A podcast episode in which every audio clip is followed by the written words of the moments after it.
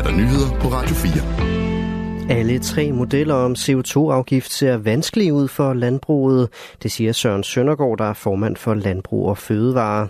Professor Michael Svare præsenterede i dag sine anbefalinger af, hvordan man skal pålægge en CO2-afgift på landbruget. Her blev tre forskellige modeller præsenteret, men de ser faktisk alle sammen vanskelige ud for landbruget, lyder det fra Søren Søndergaard. Udgangspunkt så synes vi jo, at alle tre modeller ser rigtig, rigtig vanskelige ud, fordi som Michael Svare også selv sagde i dag, så har han jo ikke lykkes med at finde en model, som lever op til regeringsgrundlaget, hvor vi kan fastholde vores øh, gode landbrugsproduktion i Danmark. I regeringsgrundlaget står det beskrevet, at en CO2-afgift på landbruget ikke må komme på bekostning af arbejdspladser i branchen, og det er altså ikke lykkedes i de tre anbefalinger. Og netop den del bekymrer Søren Søndergaard. Og det er jo nogen, som bor ude i vores øh, landdistrikter, der ude i de små lokalsamfund, hvor det altså ikke er så let bare lige at lukke sin ejendom øh, og så finde noget andet arbejde hen omkring hjørnet. Og det bekymrer mig utrolig meget, at den her skævridning, vi risikerer at få, øh, at den kan, den, kan, den kan gå hen og blive et kæmpestort tema. Trods jobtabet tyder det ikke på, at en afgift vil føre til en mærkbar skævvridning mellem land og by. Det skriver Information i dag. I Vestjylland, hvor landbrugets økonomiske betydning er størst, vil man således kun opleve et tab i bruttoværditilvæksten på 1,1 procent. Sagen er den, at landbruget ikke fylder særlig meget i økonomien, heller ikke der, hvor erhvervet fylder mest, siger Peter Birk Sørensen til Information og tilføjer, at man vil kunne finde nogle helt lokale områder, hvor tallene vil blive større.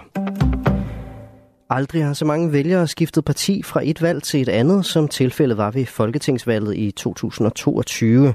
Det viser en undersøgelse af valget for i år, der udkommer i morgen som bog med titlen Partiledernes kamp om midten, det skriver Berlingske. Ved Folketingsvalget i 2022 stemte 53 procent af vælgerne på et andet parti, end de gjorde ved det foregående valg i 2019. Dermed bliver rekorden fra det historiske jordskredsvalg i 1973 slået med længder. Her galt det for 44 procent. Kasper Møller Hansen, der er valgforsker ved Københavns Universitet, har været med til at lave undersøgelsen. Ifølge ham ser vi et politisk miljø, som er meget mere uforudsigeligt end tidligere. Vælgerne er ekstremt mobile og illoyale. Der opstår nye partier hele tiden, og spørgsmålet er, om den politiske stabilitet vil blive udfordret. Økonomiminister Stefanie Lose er her til aften blevet valgt som folketingskandidat for Venstre i Esbjerg bykredsen. Det oplyser Jan Lagoni Jacobsen, formand for Venstre i Esbjerg, i en sms til Ritzau. For nuværende er Lose ikke medlem af Folketinget, selvom hun sidder på en ministerpost. Allerede i starten af januar måned tilkendegav ministeren, at hun ville være folketingskandidat i Esbjerg. Jeg synes, det er naturligt, at jeg opstiller her, hvor jeg bor og har en dagligdag med min familie, og heldigvis vil de gerne have mig her, sagde hun til DR. Stefanie Lose blev ud, officielt udpeget som økonomiminister i slutningen af november måned sidste år, efter at hun tidligere har været fungerende økonomiminister. Det var hun, mens Jakob Ellemann Jensen, der har forladt politik, i perioden marts til august sidste år var sygemeldt med stress. For første gang nogensinde får Danmark et bordtennishold med til OL. Det står klart efter, at de danske mænd har vundet VM 8. delsfinalen mod Slovenien med cifrene 3-2. De otte kvartfinalister er sikret adgang til sommerlejene i Paris.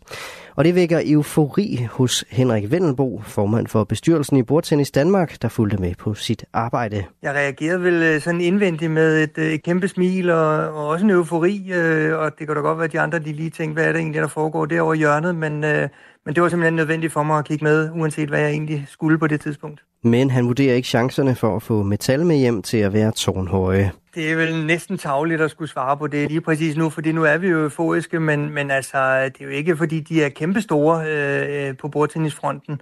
Men øh, i første omgang, så skal vi også bare glæde os over, at, øh, at vi trods alt er, er med. Jeg, jeg tør ikke sætte procenter på, men, men, øh, men det er ikke sådan, at vi skal sidde og sige, uh, nu, øh, nu er det 50-50 for, at vi får en medalje. Det er det ikke. Danmark møder Sydkorea i VM-kvartfinalen. Og så til dagens sidste vejrudsigt. I aften og i nat skyde, stedvis diset og regn af og til, først i de vestlige egne. Temperaturer ned mellem 4 og 7 grader og let til frisk vind fra syd og sydvest. Ved kysterne stedvis hård vind.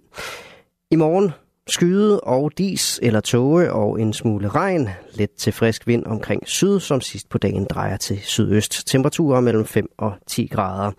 Det var dagens sidste nyhedsudsendelse her på Radio 4. Den stod Asbjørn Møller for.